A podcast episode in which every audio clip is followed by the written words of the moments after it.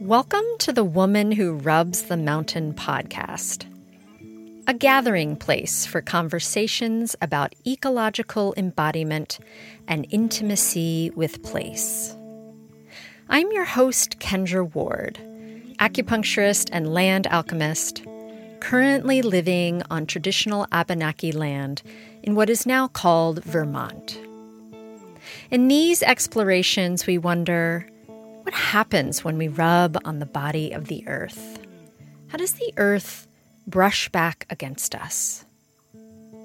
Waking up from a great forgetting, these inquiries bring us to the fluid interfaces of human body and land body. Along the way, it's my hope that we diversify our sense of relational kinship, discover creative, disruptive ways of living beyond our human-centric tendencies, and make wide space for a new, old, earth-honoring culture to reemerge. Because in these joy-soaked but bleak times, falling in love with the land and the beings where we live is truly the basis of healing and reconciliation, a resistance against ecocide, and the special work of our human hearts used well.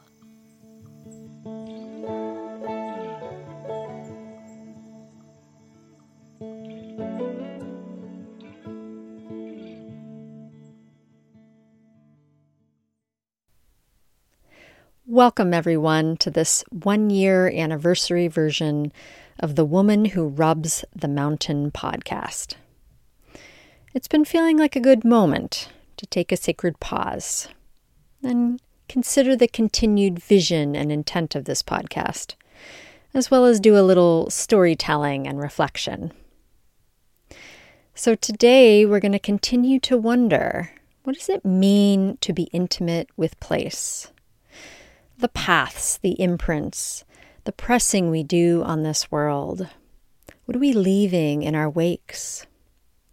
In return, how are the landscapes where we live pressing on us, living through us, creating passageways through our hearts and psyches?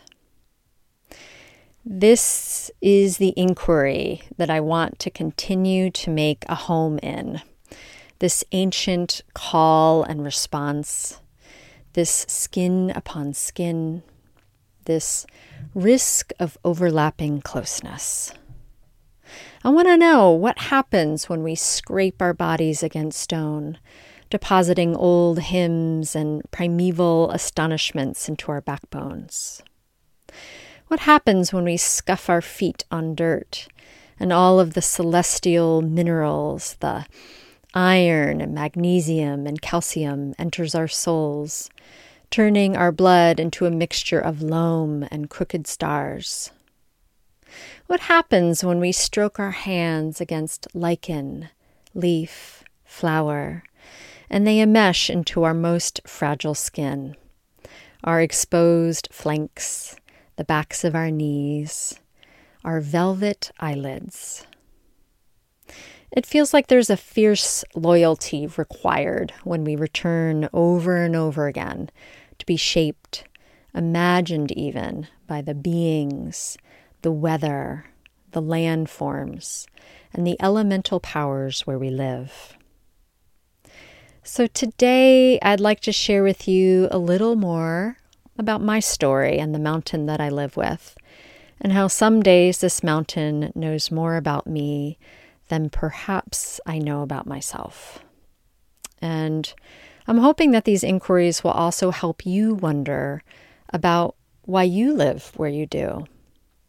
How does the place where you live reflect something back to you about where you are in your life right now? What does this place know about you that you don't know or can't see about yourself? So before we officially begin, I'd love to take a moment to declare a few gratitudes. This is a practice I don't always succeed in, declaring my gratitudes before beginning. Saying my thanks before walking the path or before cutting that flower, before eating those plants for dinner. And I hope to push up against my training, which is traditionally to just add a few things at the end as an afterthought or to forget altogether. And instead, I hope to utter these gratitudes in the beginning because I feel like this potent pause makes the soil of my life more rich and generative. And I welcome you to, in any way, it feels relevant to engage in these gratitudes as well. So my first thanks is to you for joining this circle, intermingled with the fickle spirit of technology. Thank you for opening your heart with me in everyday explorations of topophilia, loving the places where we live. I'd also like to give thanks to the larger geographies, the big sacred intelligences, the vast fungal cosmologies, the many, many tree families that I don't just live with, but live in. I give thanks for the larger collective land spirits that I make a life with, who nourish me sometimes in little precocious miracles or beauty, and other times in riddles and in time frames that are just out of reach of my human mind.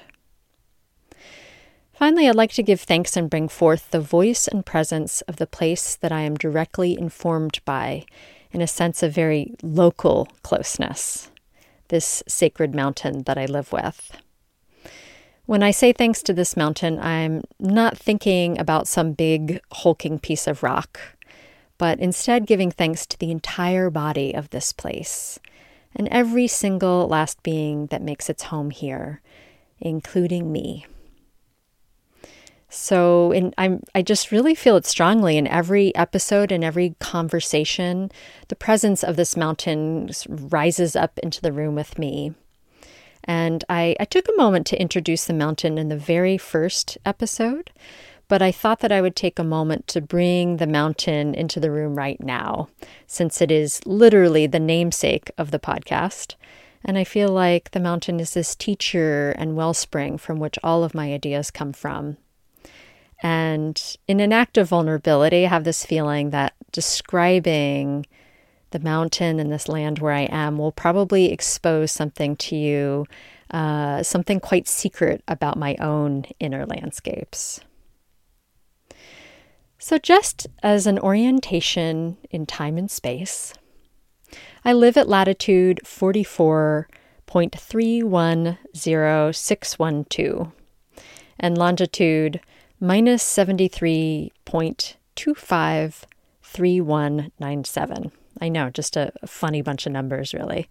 But isn't this how we orient as humans? Longitude, latitude. I live on Turtle Island in what is now called Vermont, les Vermont, the Green Mountains, in a land that for many thousands of years was primarily stewarded by the Western Abenaki people and is still loved on by the living Abenaki citizens of today. Nothing is handed over very easily in this place called Vermont. These are lands of Ice Age bloodlines and gods forgotten, and color palettes of dark purple and blue and gray. This is a land of thin veils and cold, hard beauty, deeply contracted winters, and gloriously explosive green summers. And although I didn't know it at the time, I moved to this land in order to live in a place where the resonance of the more than human beings was stronger than the resonance of the humans. And I hope that you understand what I mean by this or have had some visceral experience of this yourself. I think this is really what attracts millions of visitors to national parks every year, this craving of the sacred wild, craving, feeling blown over by the immensity of something more potent and vast than our limited, domesticated spaces. I think we crave it, oftentimes without knowing, being in places where we get a little bit of a break from the resonance of other humans. So here in the Green Mountains, it feels like the power coming off of the lake and the clouds and the forests, that there's space enough for their daytime conversations and their nighttime dreaming and their bodies' slow movements to overshadow even the sound of the trucks on the highway or planes going overhead. That despite all of our unconscious efforts as humans to claim all of the space on this planet, to be the noisiest and fastest and brightest, that there's space here for the elemental forces and the land's presence to echo with the strength of old, the old glory of times past. And in this world where open spaces are rapidly being paved over and sort of exhaustedly inundated, I recognize the privilege I have to be a steward and a friend to this place, and I hope to show up here humaning well. So as large swaths of the global population are creating larger and larger cities, as there's just this sort of continued spread year after year, fewer of us are left to see what happens as our species abandons the land. And in human-built environments shared with only other humans, where else can one seek beauty but through the lens of other humans and things of human making? In a sense, our lens then becomes human alone, and nature continues to become more of an abstraction, something out there, away, outside of us. And as we know, with so many things in life, if it doesn't hit us personally, it's much harder to care. As Barbara Kingsolver describes, quote, "A living fabric of a trillion interconnected species is a hard miracle to believe in or fight for, if we've only known the one of them who is us. Not impossible, but it's a project, getting harder all the time. We can only love what we know." End quote. So just pausing here in the complexity of things. There's not a rightness or wrongness of the situation, because without a doubt, urban life has its rewards, and honestly, I frequently lament not having the convenience and connectivity of other humans that comes with living in a city.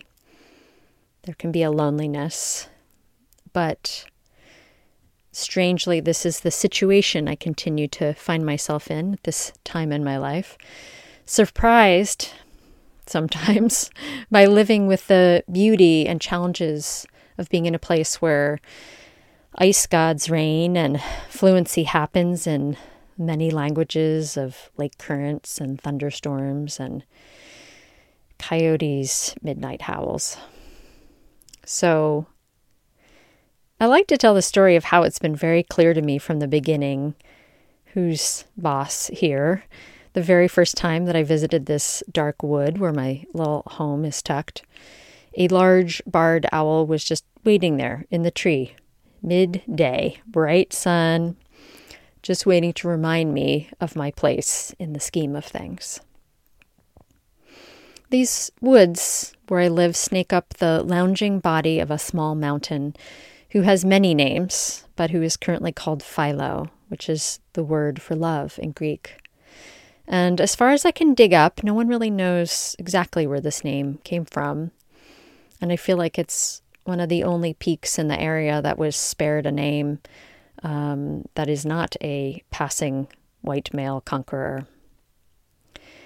This mountain is called a klippa, which is a little stone bookmark left in the land story of geographical drama. So a klippa is an outlying, isolated remnant of an overthrust rock mass. And this one is a relic, truly, from the formation of the Champlain Valley Thrust Fault. Kind of like a precious artifact. So over 500 million years ago, one immense plate of the Earth's crust collided with and burst up against another, creating this island in the sky.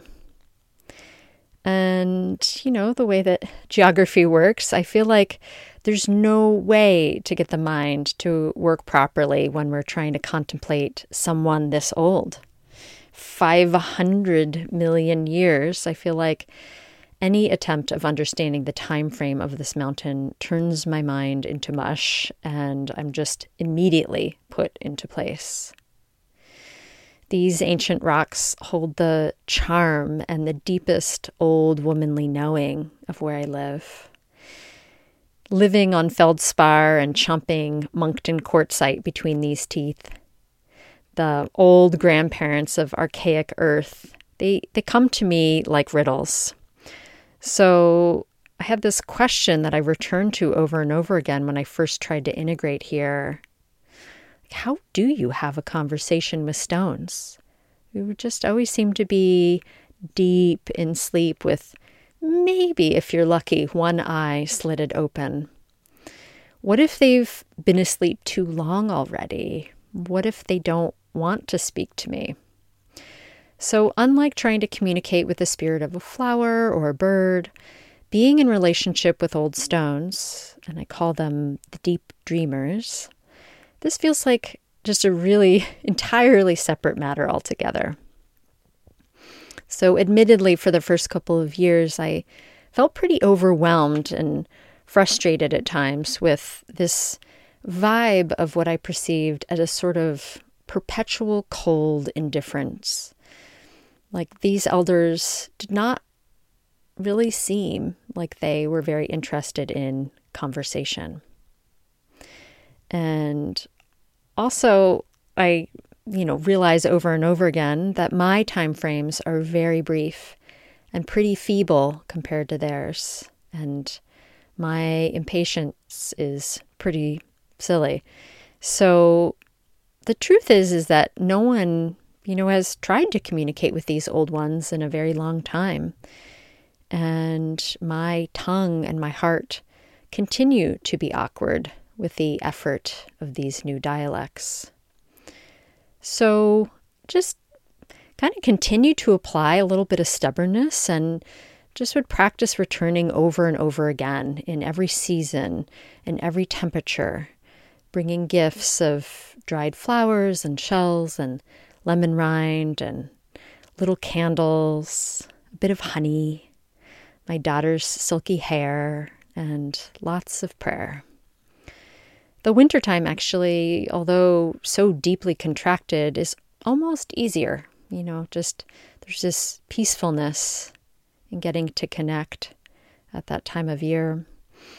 In the summer, many, many humans come and walk joyfully, carelessly on the body of the mountain. And in some ways, the old rocks retreat deepest at the height of summer, kind of creating this callus from the exhausting noise and relentless footfalls.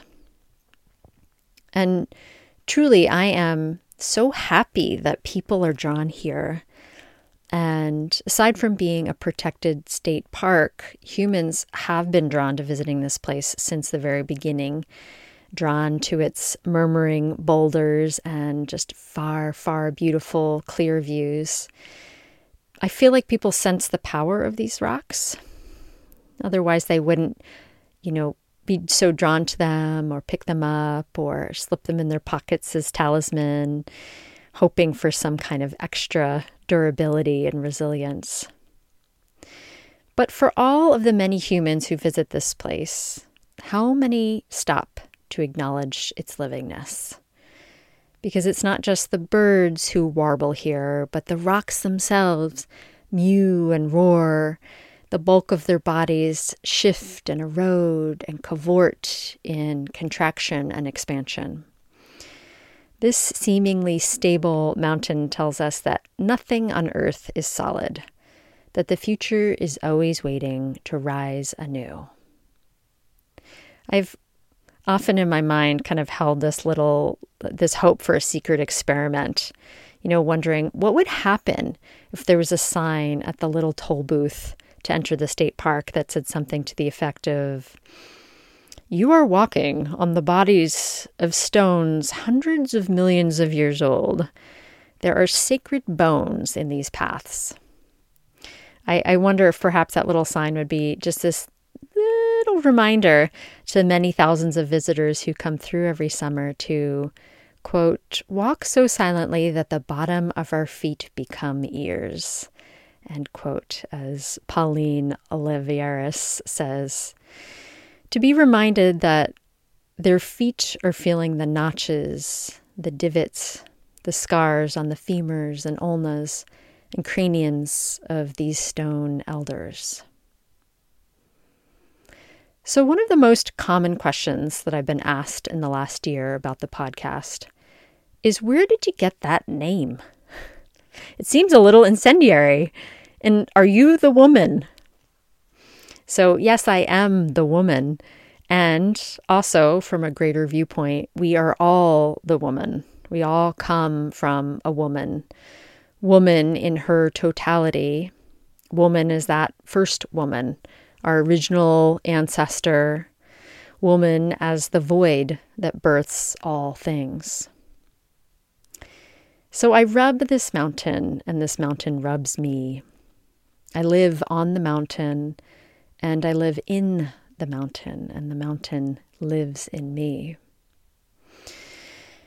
And in the evening times, I place myself deep in these lands. So in my mind's eye, before falling asleep, I practice burying bits of my body in the ground where the wild garlic bulbs rest and where the roots of the goldenrod slumber and where the legs of white pine hold down the cliffsides, where mycelium and seeds and woody hands overlap and overweave in an endless matrix of fertility and potential.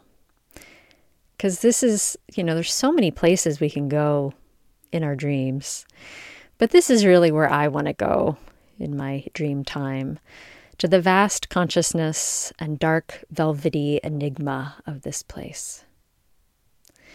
So it's interesting to me what stirs in people with this word rubbing, or even the word intimacy, really. It takes people off guard. It stops them in their tracks, because we associate intimacy with sex, and the truth is that real intimacy, is about a truth, revealing something about ourselves or taking a risk in a wholehearted way. So I've had a few thoughts about this rubbing. Actually, these thoughts were conjured over a year ago when I was first dreaming up this podcast. And in reviewing these contemplations, I realized that these thoughts on rubbing a place, they've gone unchanged. Rubbing the mountain is not an act of extraction or gathering or thoughtless taking. This feels like the first, most important declaration.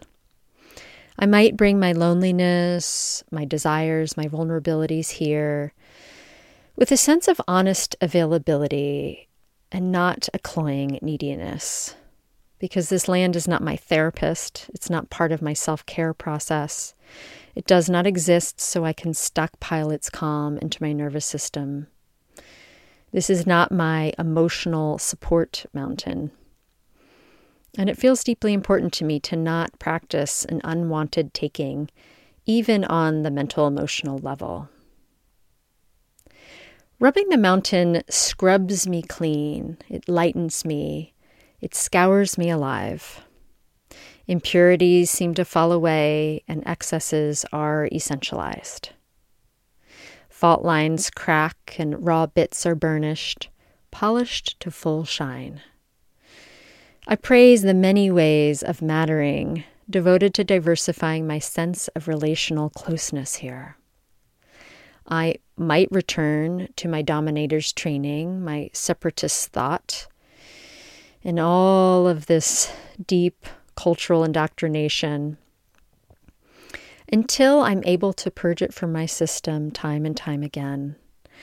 I don't want to make assumptions about how this place wants to be loved or touched or spoken to. I want to let someone else lead for a long while, because relationship is not created through a one-sided, human-centric conversation. Rubbing the mountain anoints me in adoration and belonging. These slow-moving peacemakers, these rocks and trees, these bright teachers, they are my living family. I yearn to know them and the stories of their lives. Lichen birthmarks along trunk spines, oak arms tirelessly extended toward the sky in prayer, pupils dilated wide in excitement of the wind. Every time I return, I practice seeing along the periphery, and sometimes, if I'm lucky, something previously unknown is revealed. Rubbing the mountain gives me an opportunity to run my fingers over the scars of another, the wounds that lay fresh in this landscape, the deforestation, a different kind of rubbing, the stripping away, the emptying out of this place by large-toothed saws and sheep-cattle jaws, hooves taking every last shred of living wood. Sheep fever, it was called. We think things will grow back exactly the same, but there is always the immeasurable collateral damage. Covered up by green now, it's hard to know the true vitality of their secret worlds, the true cost of this past taking. I come to witness these still lingering hurts and the way they reflect long legacies of supremacy, colonization, violence on people and place. Rubbing the mountain moves me out of my impatience, this vast, disruptive, loud energy I carry with me. The earth is an ancient being who holds primordial powers, with layers of depth that are concealed from me. I find it psychologically and spiritually broadening to at times crush myself in irrelevance. Here I feel into my purposeful not knowingness, the way the mysteries of life do not want to be pinned down or revealed as they are reconfiguring me. Here I make ample space for the tricksters, the shunned, the invisible, the dark dwellers, the misunderstood within me and all around me. Rubbing the mountain clears my head and comforts me as this old world is dying. Let us find a deliberacy in our lives, rooting out our deep stories of separation and superiority. How will we ever take action, true action, if we do not know how to love first? As mythologist Martin Shaw suggests, quote, "What might free up when we stop telling the living world what it is?" End quote.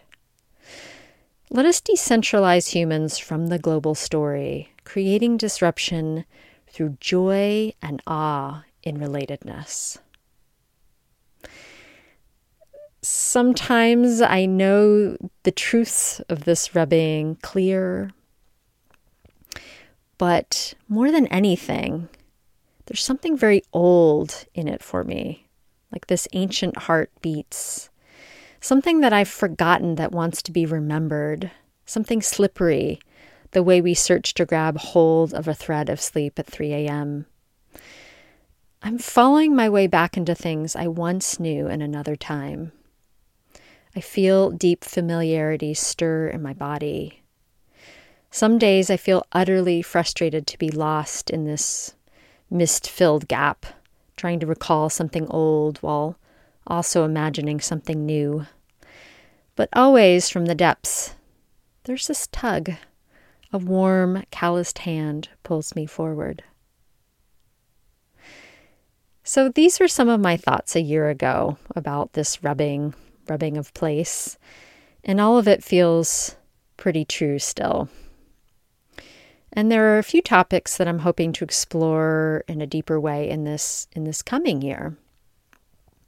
Mostly just continued efforts to invite the land, the fungi and the trees, so on, inviting them into the conversations about everything, but perhaps particularly what matters most at this moment on this changing planet, what matters in terms of harm and reconciliation, what matters, in terms of this bone level meaning. I'm also continuing to feel really deeply interested in the blurred intersections of human body and land body, the overlapping of internal and external terrains. And I hope to continue to explore the various ways that we press up against or make contact with the living world around us in unexpected ways and in unexpected places. So, speaking of rubbing or pressing, I think that this external pressure of imprint, matter upon matter. In some ways, it's universal and ubiquitous, that our bodies are always, their stories are always expressed into the ethers. It's happening all the time. My foot falls and presses into the spring mud. The morning cloak moth presses its wings into the air. The creek presses its shiny body against the confines of its banks. We're all each telling a story of our individual genius, our secret intelligence, our histories of truth, through this pressing. The land, meaning the larger ecosystem with all the elementals, the weather, the spirits of all of it, the land remembers each of us this way, in this sacred touch. So trace, track, mark-making, paths of pilgrimage. It's no wonder that tracking is the oldest form of orienting and wayfaring, perhaps beginning with the ancient knowing of some of the oldest human lineages on Earth, the Aboriginal First Peoples of Australia. According to their cosmology, the world was created in a time known as the Dream Time, when the ancestors emerged to find the earth as a black, flat, featureless terrain.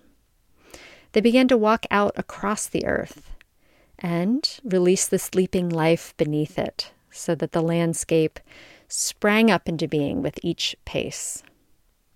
And each ancestor, while traveling through the country, was thought to have scattered a trail of words and musical notes along the line of his footprints. So depending on where they fell, these footnotes became linked with particular features of the landscape. So the world, in a way, was covered by these dreaming tracks, and they continue to lay over the land as a way of communication, each track having its own corresponding song. So I've been wondering about song while walking the paths of the forest. Song, like story, like it's this breathing, heaving, shivering, alive human being, like really elevating our sense of song, what that means. The Aboriginal ways and their cosmology of understanding is theirs alone. But I do think that song, singing, vibration, resonance, these things are universal affair coming out of every single one of us in one way or another. So I've been wondering about the hidden song within the matrix of this mountain, prehistoric and guttural, left by the ancestors of white pine and sharp-shinned hawk and fern and all the others, as well as the first humans who walked these paths. So having a forced agenda, especially the humanly willed kind of agenda, does not aid us in hearing these song lines, but instead it feels like it requires this returning with a tender sort of coaxing, maybe with rose petal offerings, and ears tuned to the special hum at the edge of some other realm. So in this sense of creating intimacy with the place where I live, I feel very aware of my pressing and path-making.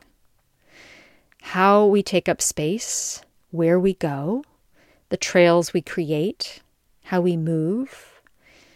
This is not accidental, but in a way it's a form of being and knowing. We haunt and become the haunted, like these ghosts leaving invisible fingerprints wherever we go. And I remember that as humans, we're actually meant to create a little bit of healthy disruption, announcing our love for the place where we are with our feet. Robert Macfarlane, in his book, The Old Way, A Journey on Foot, he says that, quote, "Paths are the habits of a landscape. They are acts of consensual making. It's hard to create a footpath on your own. Paths are consensual too, because without common care and common practice, they disappear. Overgrown by vegetation, plowed up or built over, paths need walking." End quote. I love this sentiment of consensual making. And in my experience, the white, untouched canvas of snow really is the best for watching all of this path creation.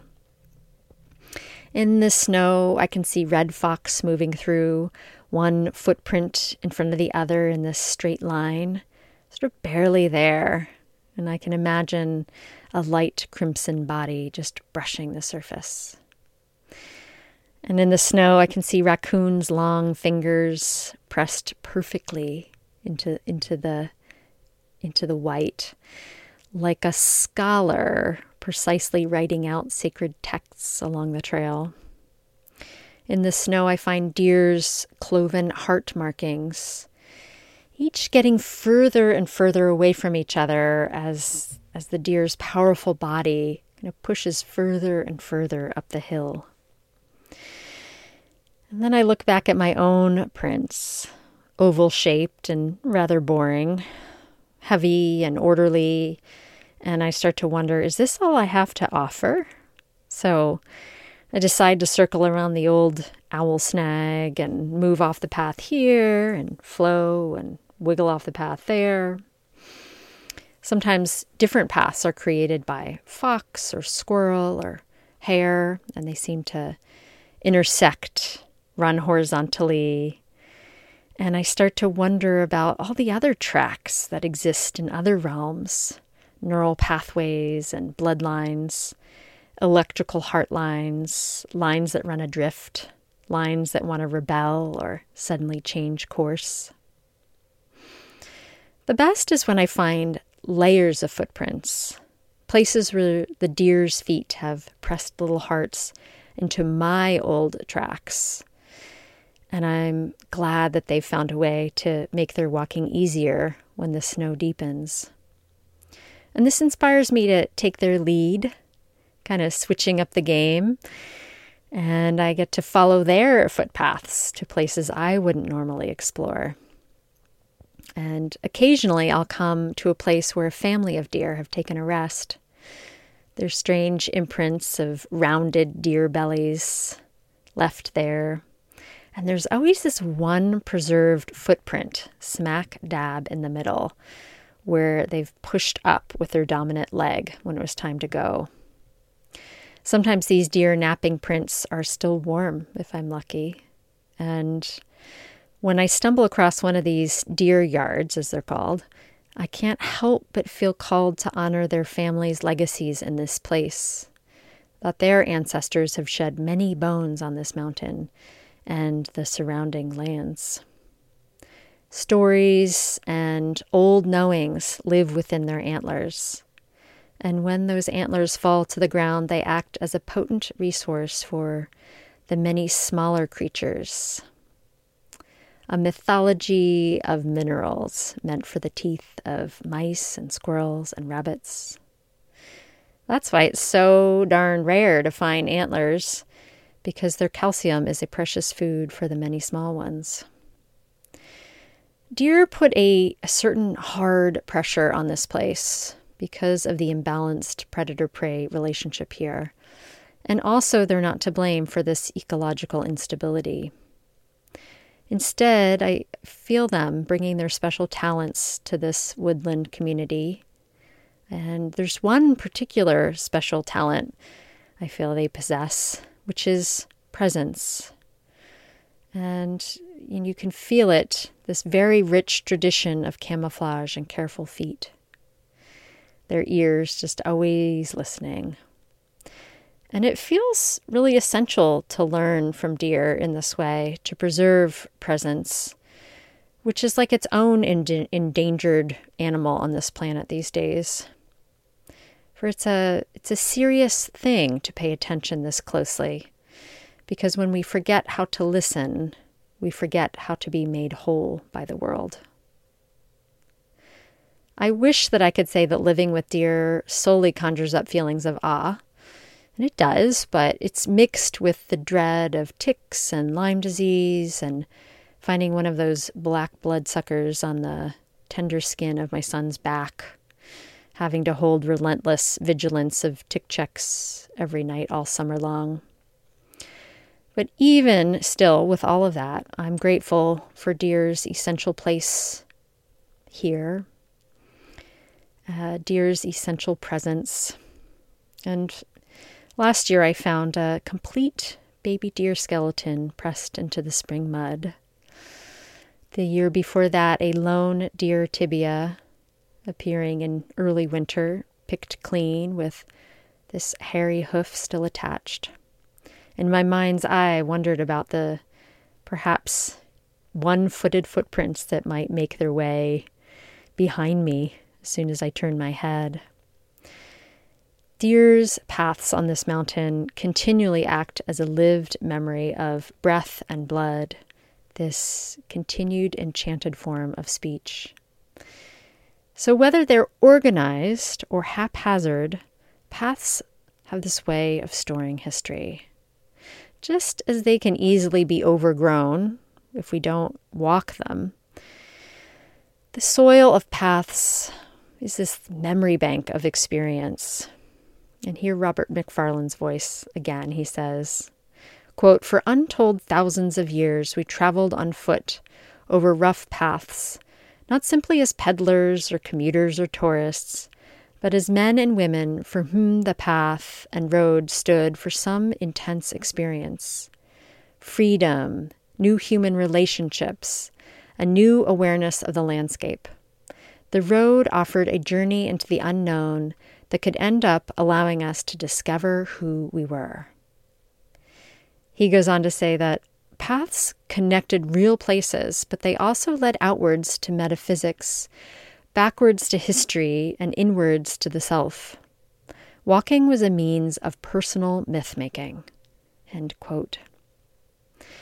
It's true that while on a path, there is a sense of necessity in occasionally looking back, assessing where we've come from and perhaps seeing it from a different angle. And I have to say that in this path-making, there are definitely times when I sense a presence, walking the trail just a few paces back like a ghost.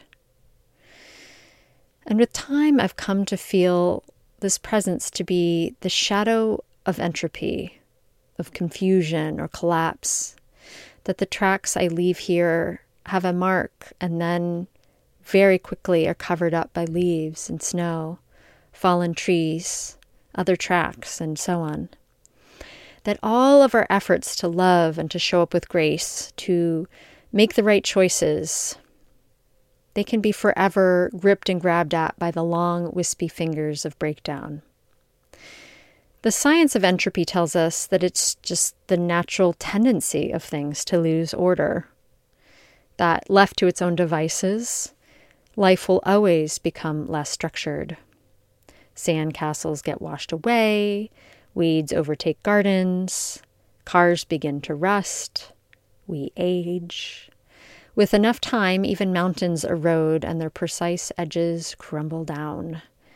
That this pull of entropy is relentless.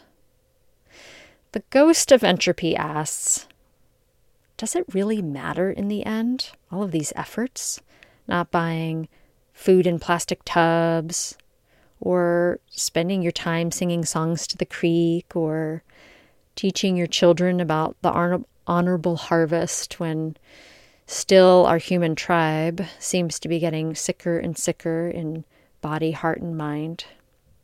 Even our flower offerings wilt, our prayers get lost on the wind, our loving of this place not necessarily lasting, as we too are not meant to last.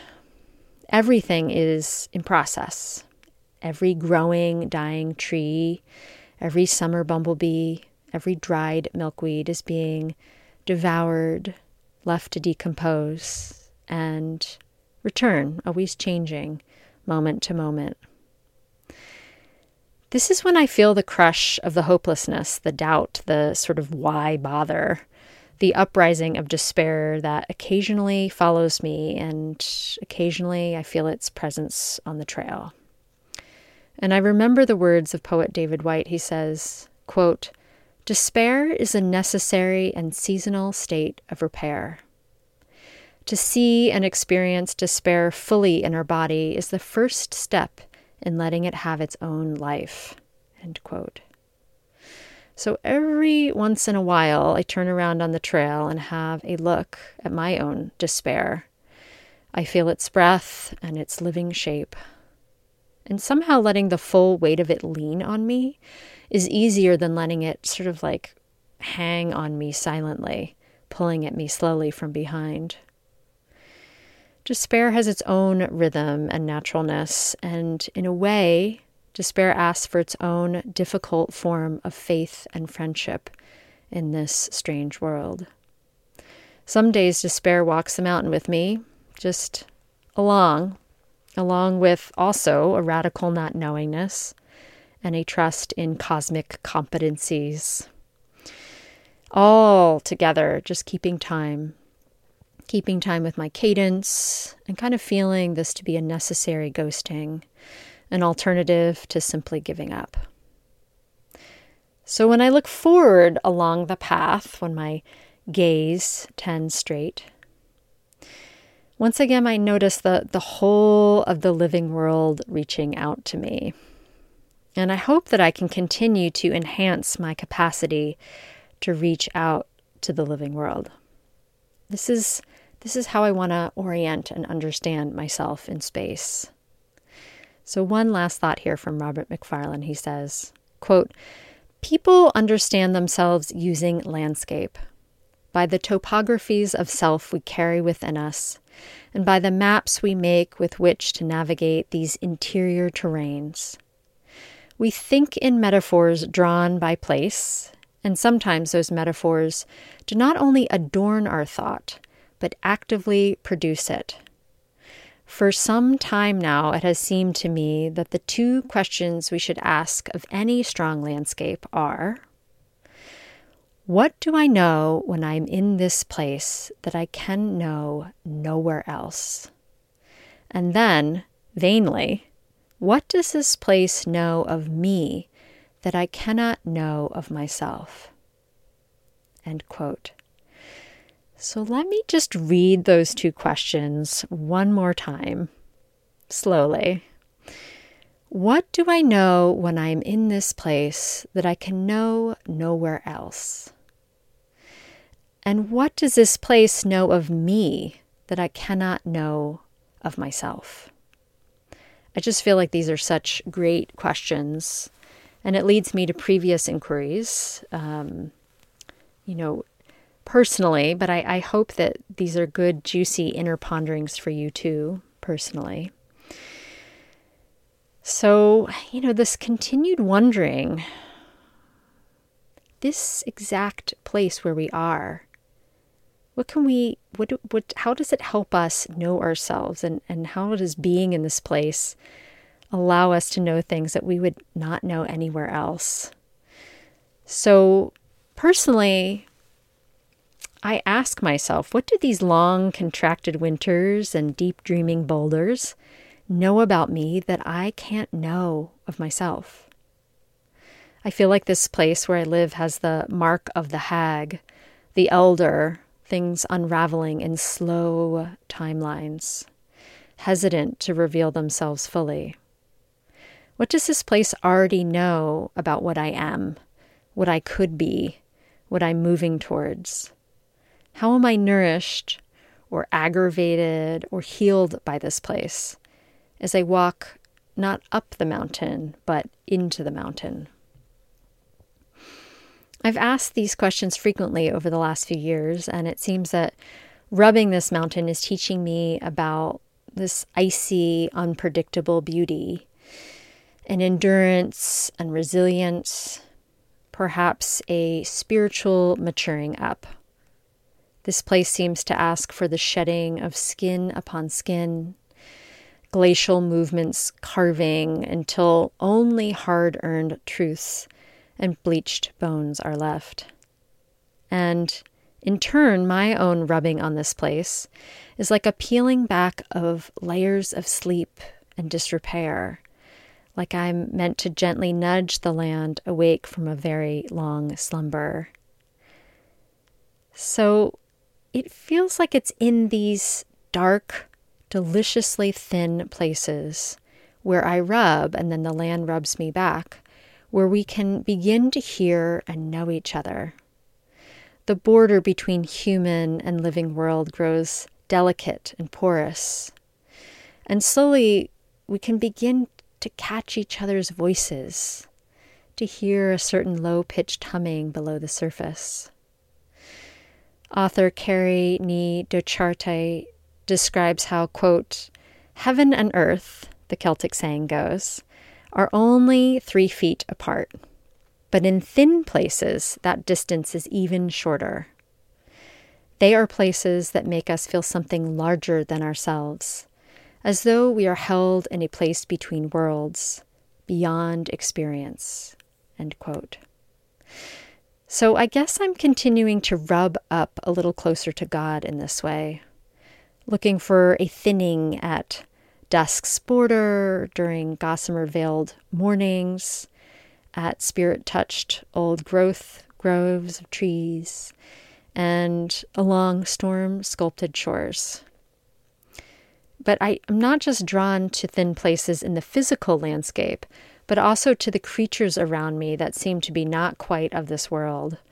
The celestial, sort of watery call of hermit thrush, or the mystical red juice of bloodroot, or the dead-alive grandmother maples, whose openings, the dark openings in their trunks, seem like a straight shot right to the lower worlds. I also find thinness in unexpected places, like in the Artemisia cathedrals that grow along the highway, or finding an immovable barred owl perched on a power line midday, or even in all of the intertwining of human and non-human made spaces, the broken out windows of falling apart barns, the concrete median strips, asphalt potholes. Even these can be portals of liminality, transporting us to somewhere else. So I'm here practicing patience, learning presence from the deer, slowing down enough with the white pines to hear the spirit voices of the old stones themselves. In her book, Hagitude, Sharon Blackie says, quote, "Every place has taught me a lesson I needed to learn precisely at that time, because places, above all, reflect us back to ourselves. More than this, they teach us the many ways we might become in the world. Deserts, forests, coastlines, mountains, rolling green fielded countryside, prairies. Centers of human habitation from great ancient cities to small country villages. Each of them reveals something different to us about our patterns and potentials. Intrinsic, inseparable, me, the land, our stories, the physical world and the imaginal perfectly intertwined," end quote. So I'm really hoping that this sparks some wonder, some questioning in you as well. Why do you think that you're drawn to live in the place where you are? And how does this place reflect something back to you about where you are in your life right now? What does this place know about you that you don't know or is hard to see about yourself? And what new universes of connection is this place longing to create with you? So I appreciate you being in these inquiries with me. May we love and be loved on in this continued homecoming with the place where we are. And I look forward to another year of consensual path making, of rubbing this mountain and being brushed back in return. And I look forward to another year of earnest inquiry and conversation with fellow earth-honoring folks from around the world. And you can keep this podcast healthy and well-nourished by leaving a review or subscribing to the podcast ongoingly from whatever your preferred listening source is. Please do spread the word. And you can always listen to past podcast episodes, send me a comment or story, or learn more about my work in general by going to KendraWard.com.